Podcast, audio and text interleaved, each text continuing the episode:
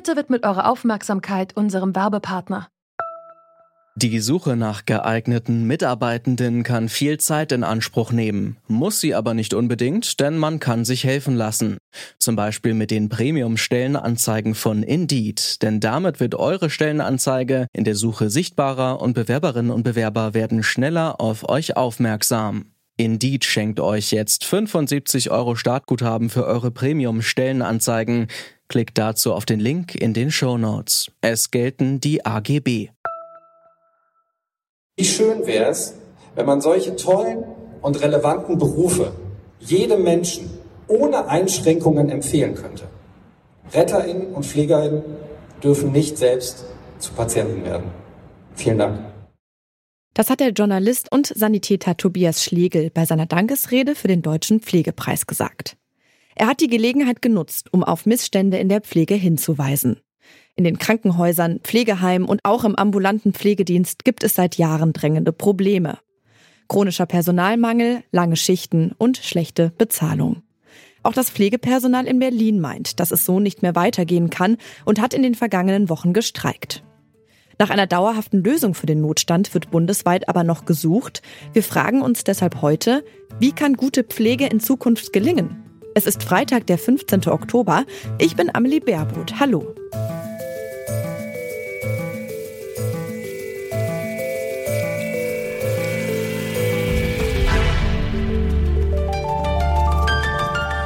Zurück zum Thema. Es regt sich immer mehr Unmut bei den Pflegenden. Viele sprechen inzwischen von einem Notstand in der Branche und das nicht erst seit gestern. In Berlin zum Beispiel hat diese Woche das Pflegepersonal der landeseigenen Vivantes Krankenhäuser gestreikt. Hauptforderung war dabei ein besserer Personalschlüssel und weniger Überstunden. Auf diese Forderungen wurde nun auf Landesebene erst einmal eingegangen. Das eigentliche Problem des Pflegenotstands in ganz Deutschland bleibt aber weiterhin ungelöst. Jakob Walter von der Initiative Walk of Care weist auf die allgemeinen Forderungen der Pflegenden hin. Wir brauchen dringend attraktivere Arbeitsbedingungen. Und dafür braucht es Vorgaben, wie viele Patientinnen eine Pflegeperson maximal betreuen darf. Wir brauchen eine bedarfsgerechte Finanzierung in einem solidarischen System statt Gewinnmaximierung an einem Gesundheitsmarkt. Und wir brauchen endlich Mitspracherecht in politischen Entscheidungen. Doch wie können die Arbeitsbedingungen so verbessert werden, dass der Beruf attraktiver wird und Patientinnen und Patienten gleichzeitig ausreichend versorgt werden können? Darüber habe ich mit Ulrike Döring gesprochen. Sie ist Präsidiumsmitglied im Deutschen Pflegerat und kritisiert vor allem auch die schlechte Bezahlung der Pflegekräfte.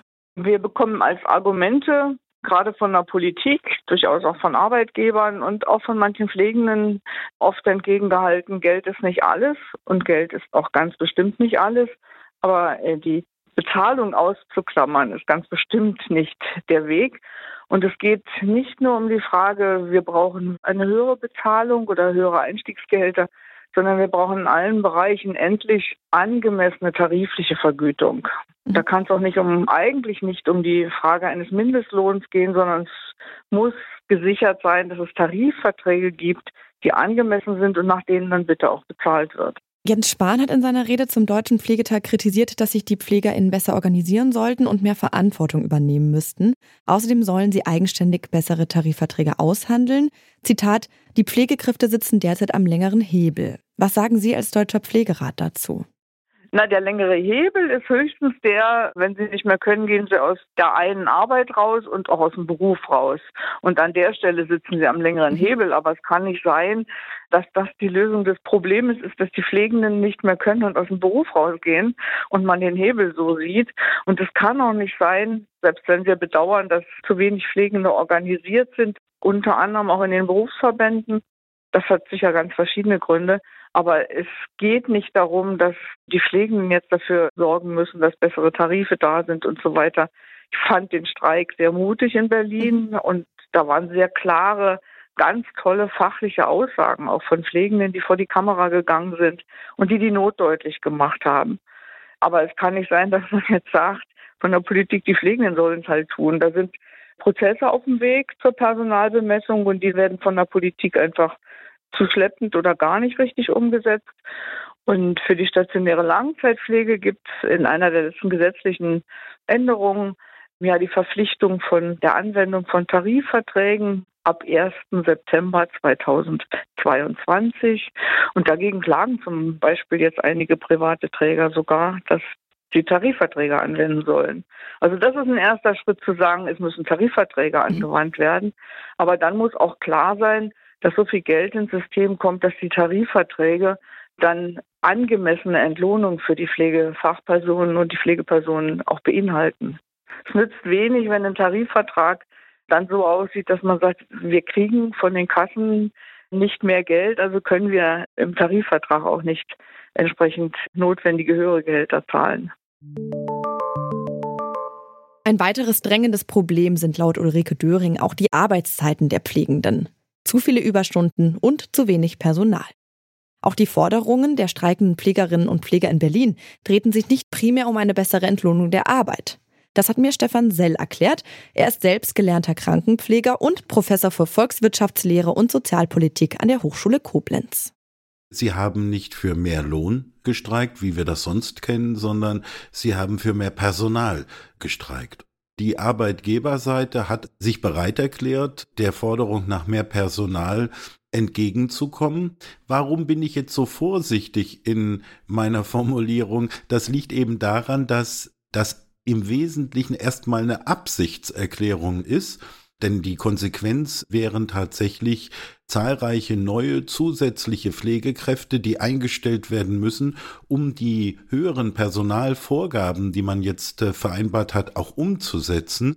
Wenn das nicht der Fall ist, weil man zum Beispiel, und da kommt das zentrale Problem, selbst wenn man wollte, gar nicht diese Pflegekräfte finden kann, dann würde das bedeuten, dass die Kliniken in Zukunft auch Einnahmeausfälle haben, weil dann schlichtweg bestimmte Betten nicht belegt werden können. Also insofern insofern muss man, glaube ich, noch mal schauen, was wird davon wirklich auch umgesetzt werden können. Wie lässt sich mit dem derzeitigen Budget zum Beispiel eine bessere Entlohnung garantieren? Also Krankenhäuser verweisen ja teilweise darauf, dass nicht genügend finanzielle Mittel da sind, um die Forderung der Pflegekräfte zu erfüllen und gleichzeitig den Betrieb in seinem vollen Umfang aufrechtzuerhalten. Ist eine Finanzierung tatsächlich so einfach nicht möglich? Wir haben tatsächlich ein Finanzierungsproblem. Stellen Sie sich vor, Sie würden ein Pflegeheim betreiben und Sie würden sagen, Mensch, also ich müsste meine Leute besser bezahlen. Selbst wenn Sie das wollten, könnten Sie das nicht, denn die Preise werden ausgehandelt mit den Pflegekassen, die sind gedeckelt.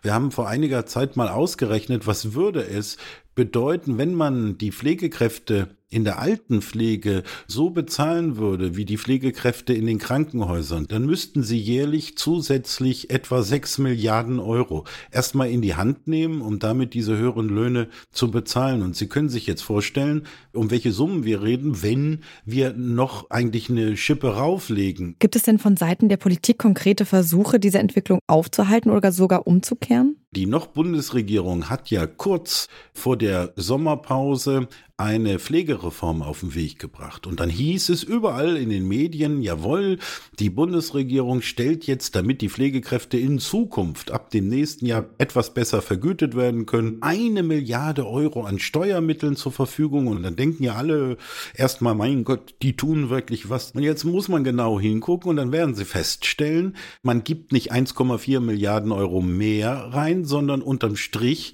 geben sie sogar 400 Millionen Euro weniger weniger. Wie kommt das? Na, ganz einfach. Zum 1. Januar dieses Jahres hätten eigentlich die Leistungen der Pflegeversicherung erhöht werden müssen. Und darauf hat der Bundesgesundheitsminister verzichtet. Die hat er sich eingespart. Und das sind etwa 1,8 Milliarden Euro.